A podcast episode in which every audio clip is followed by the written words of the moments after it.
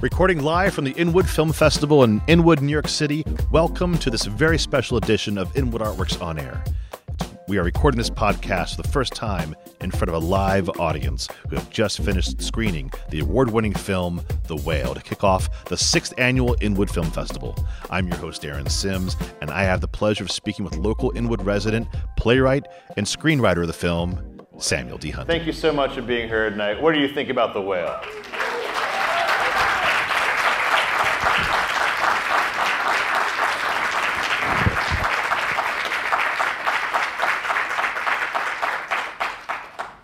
That applause wasn't for me, by the way. That was for you. Okay.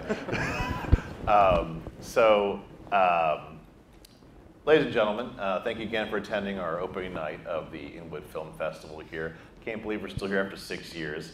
And um, just formally, you saw him earlier with his uh, with John and Francis, and now I will formally introduce Samuel D. Hunter here. You know, your neighbor, Sam, right here, okay, from Inwood, all right? Um, so we're, we're very, very thankful that he gave the time here to be here tonight with us. Um, I'm your other, your other neighbor, Aaron, from Park Terrace West as well, and uh, in 218.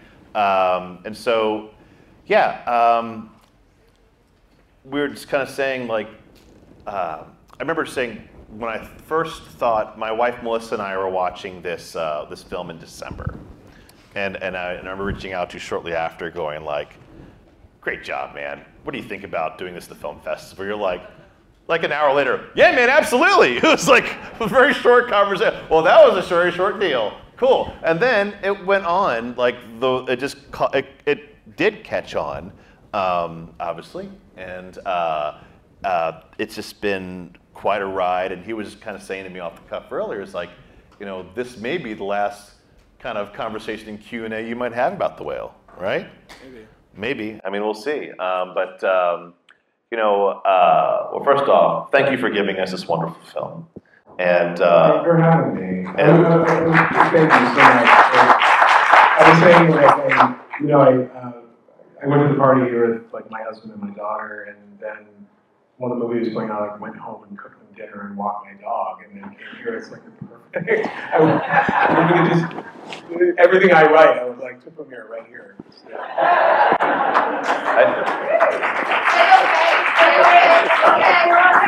deal. Have your agent call me in the morning, all right? I'm not negotiating anything less than free. Uh, okay. Um, but, but that's how, but that's, to me, that's the essence of the Inwood Film Festival in itself. Like, we're a platform using, using we're using film as a platform to bring the community together. So how great is that? That he could do that and come back here and hang with you all and me. Um, so um, you know, maybe you don't know this, but um, it wasn't. It wasn't just like this film festival. So Sam has been part of our awards committee since the very since the second Inwood Film Festival, and so he's watched hundreds of films, like you, like many of you have. How many of you have been here since the very first film festival? Raise your hand. Oh my goodness, that's a good like 30 people or so. That's fantastic. How many is your first film festival in Inwood? That's awesome. Well, amazing. Thank you so much for both of you all, come, all coming. Um, but uh, so um, so you've seen you've been on the IFF Awards Committee since I think our second annual festival, and um, how has this? I want to hear from your point of view. How has the festival progressed, digressed? You tell me straight up. Any favorites? Let me hear it from you. Well, I, I, I was saying this to you earlier. That the weird thing was, even though I've been on the judging committee for about five years, six years, whatever Yeah. long it's been, like I, I, this is the first time I've ever physically been able to come to the festival because for whatever reason, I've been able to watch all the films, but I haven't been, been like physically in New York City when the festival happened. And so this is the first time that I'm actually here, and so it's like, oh, like I mean, it's just this kind of beautiful like uh, uh, event for me to actually come here physically. And, and I will say that I think I said this to you earlier that like the um, th- there was always such vibrant, interesting storytelling going on, but like it felt like every year it just like kicked up a notch. Like every single year, including this year, where I was just sort of like, holy cow, there's such vibrant storytelling going on in this part of the city, which like, I mean, one of the reasons my husband and I moved here 12 years ago, 13 years ago, and uh, and I'll be really honest, like when we moved here in 2010, I was an off-Broadway playwright, uh, and we moved here because we could rent a studio apartment for thousand dollars, and and it was it felt like New York was kicking us out, and and and this was like the only neighborhood that we truly loved that we were like felt like we could afford. Um, and then just like yes, yes, and and you know from then we just like fell in love with it, and and now we're you know we have our home at the Park Terrace Gardens with our kid and our dog, um, and and I'm kind of rambling a little bit, forgive me, but but um, I'll go get a coffee and I'll be back. if you want me to. but it does feel like I don't know, like like uh, finally being able to come here uh, is hugely meaningful to me. But also just seeing the film festival kind of virtually Yeah. flourish from afar and just being like, wow, like it's it's you know what you've done here is is so incredible. Uh. Thank you. Congratulations to you. Well, I, I appreciate that, but but that is just it's it's so just again validating and affirming that you know this film festival is for everybody, and it's for, and it's for it's specifically for this community, and and I, I Sam hit on a point that I wanted to make sure I just reiterate is that like by doing this, by it like this is like the the galvanizing place that people come to see and, and see creative people create. And I think, you know, the next three days, like we're just getting started, right? We're gonna have three more days of like 27 to 26 more films Yeah. that are just gonna be really wonderful as he just kind of gave you a, a taste for. Um, and um, they may not be, uh, you know, uh, by A24, uh, but uh, you might be in about five, six, seven, eight, ten years. You never know. Uh, and so I think that's really great. This is like a hotbed for creativity, and uh, and keep encouraging that. It's fantastic. Um, so very much appreciate your comments on that. Do you have any favorites you've seen in these shorts, or do you anything sticks with you? I am really partial to like the short docs about people who live in the neighborhood. Like, like God, I, I just like, I, and I don't think it's just because I live in this neighborhood. It's just sort of like those like really like hyper focused, poetic little portraits of the people who live around here. Like the guy who, um, I think he passed away recently, the, the birds. James Cataldi, Yes, yeah, the yes, Birdman like, of Inwood. Like, like those documentaries are just sort of like I just feel like uh, these little gems in the neighborhood Yeah. are revealed are just uh, really. wonderful, really And we have documentary portraits this festival. Come check it out tomorrow, I believe. Um, well, let's move forward a little bit from the film festival to your work, um, and particularly let's focus on the whale because we got to give it its due. Um, where did the idea for the story come from? So um, I, I wrote the play a really long time ago. Yeah. I wrote it. In, I started writing it in 2009. Um, I was in my late 20s. I, and, and it really came from the fact that I was teaching, like like Charlie does in the movie. I was teaching expository writing. Um, I, I think it was right before we moved to Inwood, actually. Uh, we were living in a legal sublet in Hell's Kitchen on 49th. Uh, fifth floor walk up with like one of those floors that, like, if you put a ball on the floor, it just rolled down. uh, so, uh, but I was teaching both my husband and then boyfriend, now husband, and I were teaching expository writing and uh, essay writing, and it, it, it was awkward for me because it felt really anathema to my work as a playwright.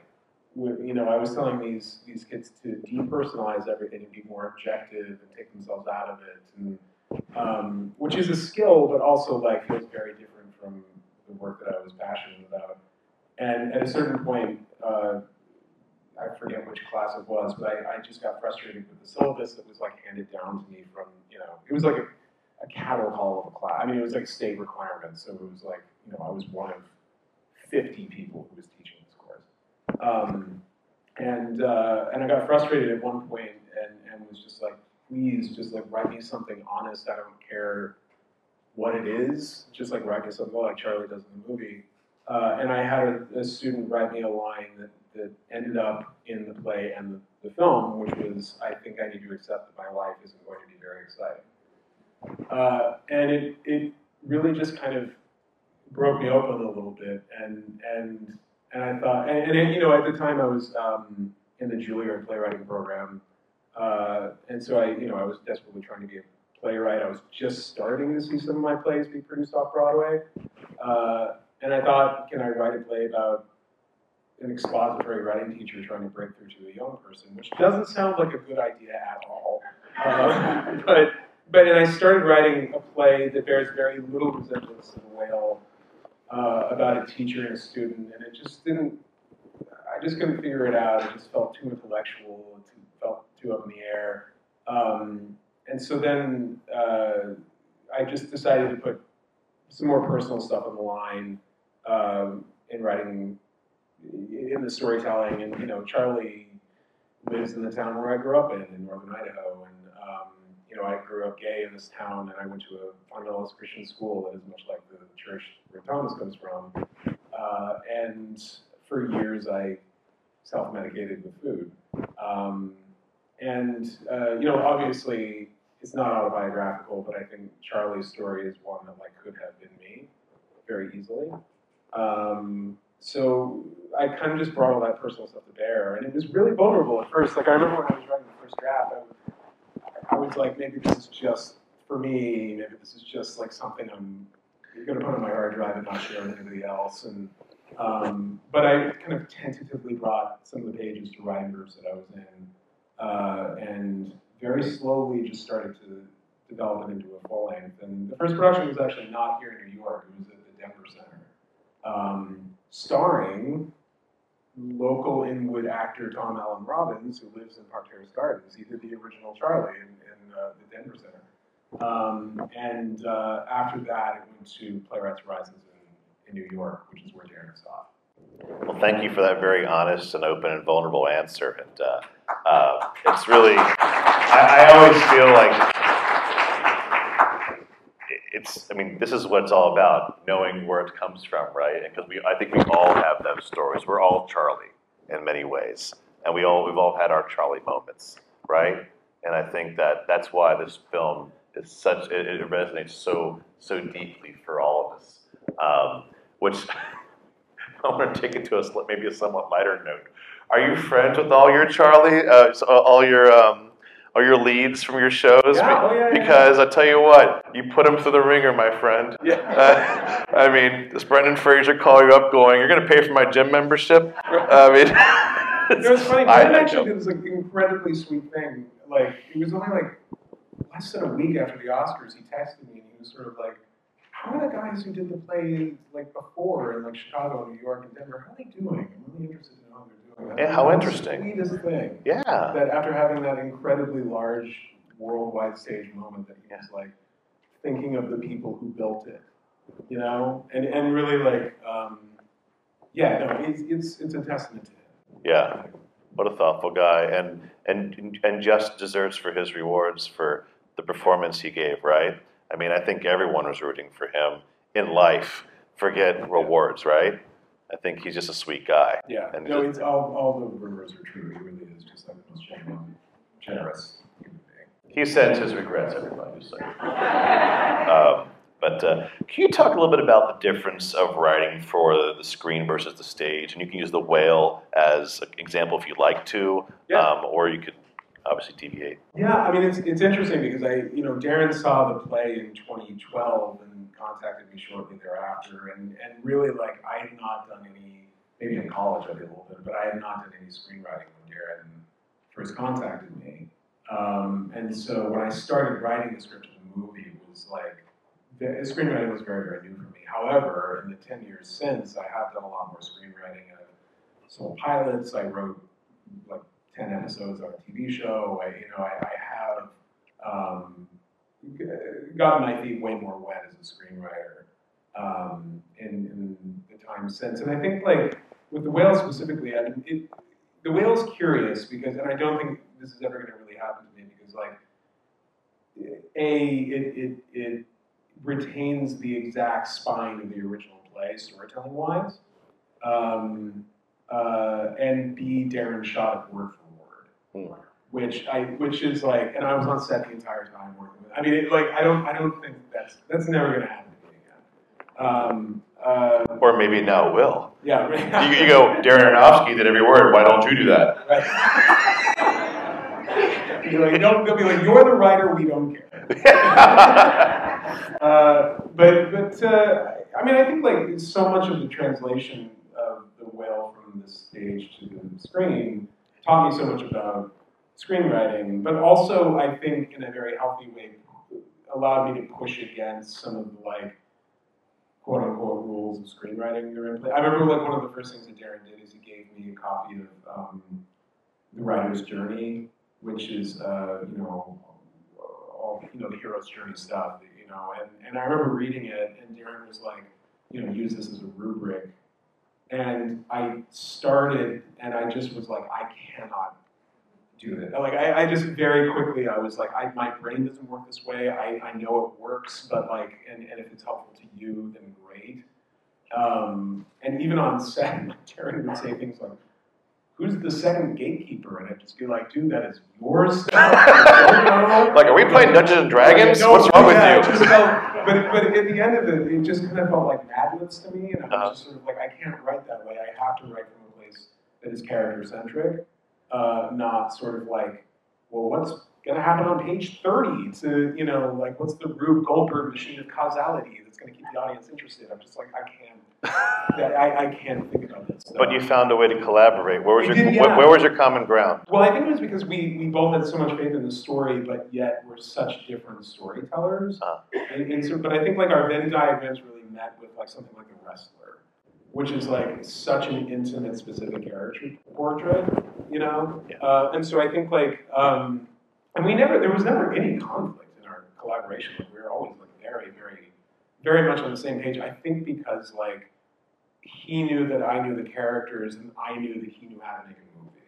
Yeah. Do you know what I mean? Yeah, yeah. Um, and so even when we were on set, it's not like I ever, like I marveled at his filmmaking abilities, but at the same time, I was not shy about rushing onto set and be like, "No, you're not angry," you know, or whatever, you know, or, or like, uh, you know, this is what the scene is about, or, or something like that.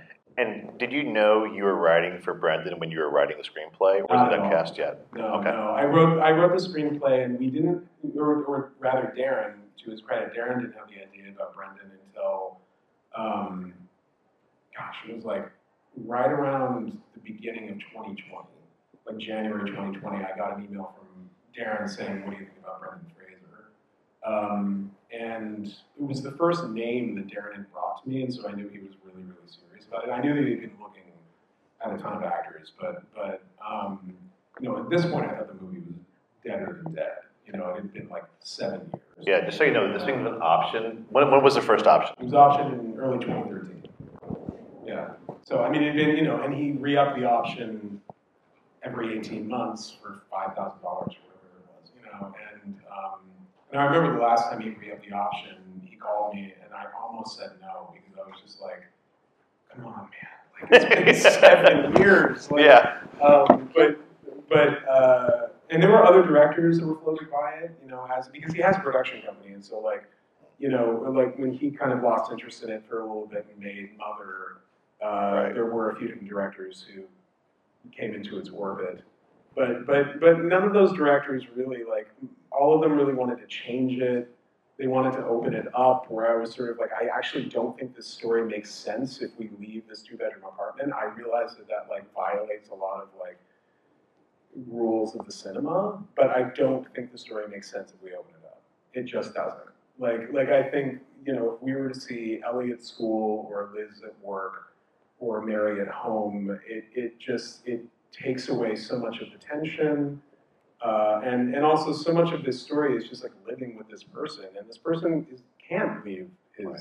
two-bedroom apartment, and so neither should we. Right. You know, Well, I'm glad you stuck to your guns, and I'm glad he listened to you, and you have a beautiful film to show for it. So.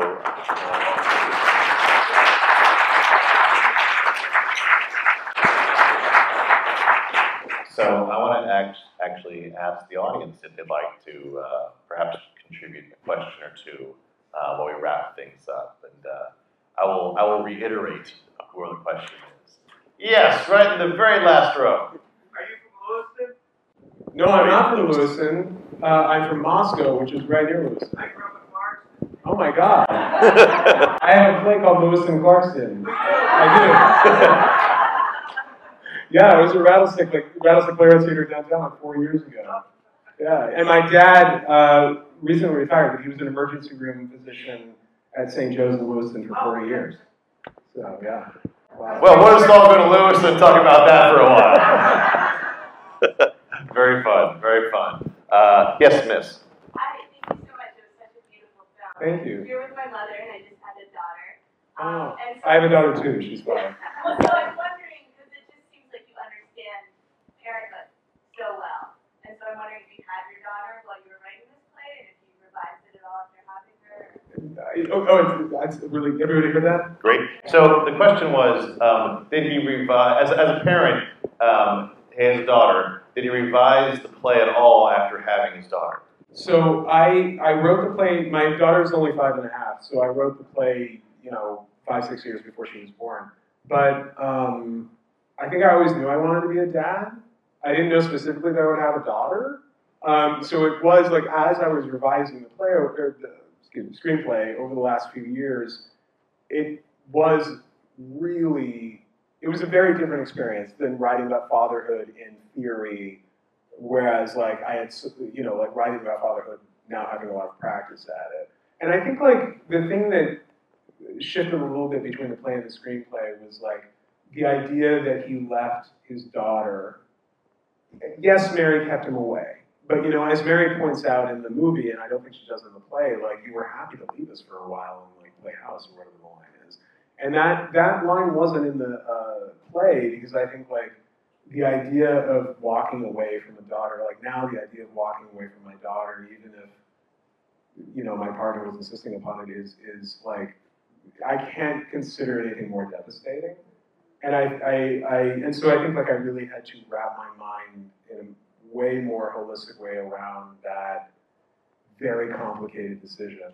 You know, and so I think there's a lot more dialogue in the movie about like I can't believe I left you behind. I can't believe you know what I mean. Just because like that was such a that had so much more meaning for me personally. So I probably wouldn't have written it now because I would have been too scared to write it. You know what I mean? Uh, yes. Um, I just want to say a few things to you. I think your film is wonderful. Um, when you mentioned earlier, when you want to focus on the characters in his room, in his home, I think it's very courageous of you to write about a character who has a physical difference, who struggles with obes- obesity or some difference, because I think the industry needs to be educated, Mm-hmm. especially when it comes to entertainment. And I think it's amazing what you did. And my question for you, did you help with the casting or did the casting took over? Question is, did he help with the casting, or did a casting director take over? Uh, I, I didn't help with the casting. Um, I and and to your earlier point about like you know Hollywood embracing physical difference, you know, uh, I mean it was something we we talked about a lot. You know, when the play has been done now many many many times, it's been translated in many languages. It's been done you know over the world, and and it's been done with actors of many different sizes. And I think like one of the one of the really gratifying things that I've heard about the play is like actors who are larger who are like I never get to play main roles, you know, like uh, uh, and Brendan, you know, like is he, he's he's his I shouldn't talk about the size of his body. His weight has gone up and down. He was not a small man when he did this movie, and like that, you know, like for many people, it was like, oh, Brendan is not in a physical place where he could play a main character or play you know, an Oscar contending role. And and I'm and you know, part of what makes me so happy about this is sort of like they're we're shifting the narrative on that a little bit and being like, you don't have to look like Matt Damon in order to give a really, really brilliant performance, you know. Um, but no, I wasn't involved in the casting. I will say that we uh, so when Darren had the idea for Brendan, we got together in a theater, uh, uh, the St. Mark's Theater on, on St. Mark's, uh, uh, in, in early 2020, and we did a reading. And uh, it's, it's funny because I knew Brendan from like the Mummy movies and stuff like that, and so when, when I met him, I didn't even recognize him, to be honest. And he, he looked just so different from what I remembered. Um, but he did the reading uh, of the screenplay, and actually Sadie Sink was in the reading too. Um, but he was so incredible that I think like Darren and I looked at each other and we were just sort of like he understands this role in such a deep, authentic way. I mean, I, I mean, it was just undeniable. Well, there's something too about seasons of your life as well, and being at the being a right time for you as an actor to approach a role at a certain time in your life. I mean, when he was doing the Mummy movies, this probably I'm going to go out on a limb and say this probably wasn't a, film in his wheelhouse at that time. You know what I mean? Though I will say he did do Gods and Monsters back then. Yes, he did with Which, with like- Ian McKellen. Yes, Yes, which is yeah, yeah. because I mean, there, there was a Well, he had school ties, too. He had- he had a lot of dramas. Ties, but, Yeah. you know, but like, but especially Gods and Monsters. I mean, that's a, a play written and directed by a gay man that has a gay storyline. That like, I mean, he could have done almost anything he wanted back. You're then. right. And, and instead, he did that movie, which is just sort of like a, a real testament to Brendan. Absolutely. But, but he has, he has a, people remember, he, he started very young as an actor. Yeah. I mean, he's been around for a very long time. But uh, yeah, happy he was here with it. Yes. Emily, uh, my name is Michael. I, I was gonna ask two questions, but um, then we did something. But I want to say this, man. As an actor, I um loved the way you wrote that, and especially that you said it's word for word. It's amazing, and I'm in this place searching your next job so I can work on it to say those words. I want to say those words to those characters Thank that you write now. Seriously. Thank you so Touch, I, this is my third time watching the film. Well, thank Wow. So nice compliment. Third time watching the film. Big compliment to Sam. Thank you so much. But what, what, what, two more questions and we'll wrap it up. Uh, Adam? Yeah, so, uh, are there any other places in your catalog you're thinking of this a movie, or, uh, or have have you included this deep enough consideration from the beginning? Did you ever see any of your plays being a, So out of his wide uh, oeuvre of his uh, of the Hunter diaspora, are there any other film uh, plays licensed uh, for production for film? I mean, I would love it. I mean, like, you know, if only Darren Aronofsky showed up at every play that I wrote and said, I want to make it into a film. But you this is the thing, like, I love film. I, I absolutely love film. It was my first love growing up in Idaho. I did not have access to new writing for the American theater. You know, like, I, I, I got interested in story by, got interested in storytelling by plundering the cult classics section at my local VHS rental store and watching, like, Eraserhead and, and movies like that. Like that's got what got me interested. But like, you know, back then, like my parents' camcorder sucked, and so it was like much easier for me to write a play and get some gracious, uh, gracious local actors to like, you know, get together and tell a story. And then I just kind of fell in love with playwriting. And and, and I mean, I actually don't think like sometimes people put like plays and film in kind of an adversarial position. I don't feel that way at all. The reason that I keep writing plays is because it's a writer-centric medium. You know what I mean? In a way that like film just is not. You know, like the fact that Darren shot this word for word, like I said, is Halley's comet. I mean, it's a Yeah. very once in a while thing. Whereas in theater, you know, like uh, I premiered a play a year ago uh, down in Signature in New York City, in uh, on 42nd Street called The Case for the Existence of God. And you know, it was like, thank you, thank you. That, that's, that's Sam's mom, just so you know, in the audience tonight. No, no, no, no, that's just like emblematic off Broadway, like the one person in the room. but that's the thing, though. So, so, so, Thank well, you. there you go. There you go. And the breathtaking voices. Thank you, thank you, thank you. But but that's, Don't I mean, tell anybody like, else? I, I, it. You know, I have so much autonomy as a playwright that like you know that plays two guys sitting in a cubicle for 90 minutes and they don't stand up until the last 10 minutes. I mean, nobody would let me make, make that as a movie. You know, in, in the same way, if Darren Aronofsky hadn't directed this, like if, there was sort of like a guy in his apartment for two hours, and you know, like nobody would make that movie unless it was Darren making the movie. So, it's, it, so the thing that, sorry, this is a very rambling answer. I'm sorry, but like the thing that keeps me going, it keeps me writing plays is the, the freedom and the autonomy that I have.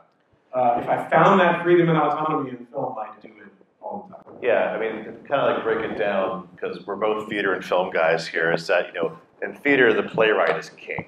You know, you're uh, and so in film the director is king. It's a very much a director's medium.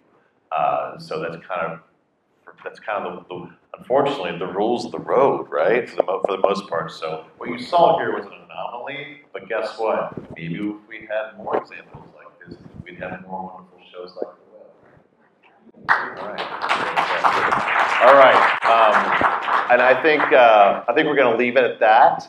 Um, we thank you, Sam, for giving up your time and talent here at the Inwood Film Festival. Um, and it just, you know, quote my wife, who would have thunk it? I mean, to be able to kick off the Inwood Film Festival with The Whale. And, um, and and just you know just going just kicking right up the street. Hey, want to do a show? Sure, why not? You know, just, but that's Inwood, right? That's our neighborhood. That's how wonderful it is. And so, um, thank you again, Sam. Thank you, all of you. Give yourself a round of applause for being here tonight. And um, we invite you to come out afterwards. There's cake to enjoy for all. Enjoy. Thank you very much, everyone. Thanks for tuning in, and special thanks to Samuel D. Hunter for joining me on this first ever live podcast recording before a thrilled, emotional, and engaged audience at the sixth annual Inwood Film Festival. This is Inwood Art Works On Air. It's where I meet the musicians, filmmakers, writers, theater makers, and artists of all stripes who make their home here in Upper Manhattan. If you have a moment, please show us some love right now by rating and reviewing this podcast on Apple Podcasts. It really does help. Many thanks to Columbia University and the good folks here at the Campbell Sports Center here in Inwood, New York City for hosting us, and to HeightSites.com for local uptown promotional support. You can support On Air and all of our programming by making a tax-free donation at inwoodartworks.nyc backslash donate or via Venmo. Be sure to follow us on social media at Inwood Art Works to keep up with all we do, which includes the Inwood Film Festival, Filmworks Al Fresco, pop-up art galleries, live performances, and so much more. Inwood Art Works On Air is proud to be supported in part by public funds from the New York State Department of Cultural Affairs in partnership with the City Council. And Inwood Art Works programming is made possible by the New York State Council on the Arts with the support of the Office of the Governor and the New York State Legislature. From the top of Manhattan and the bottom of our hearts, thank you so much for tuning in. This is Aaron Simms for Inwood Art Works On Air.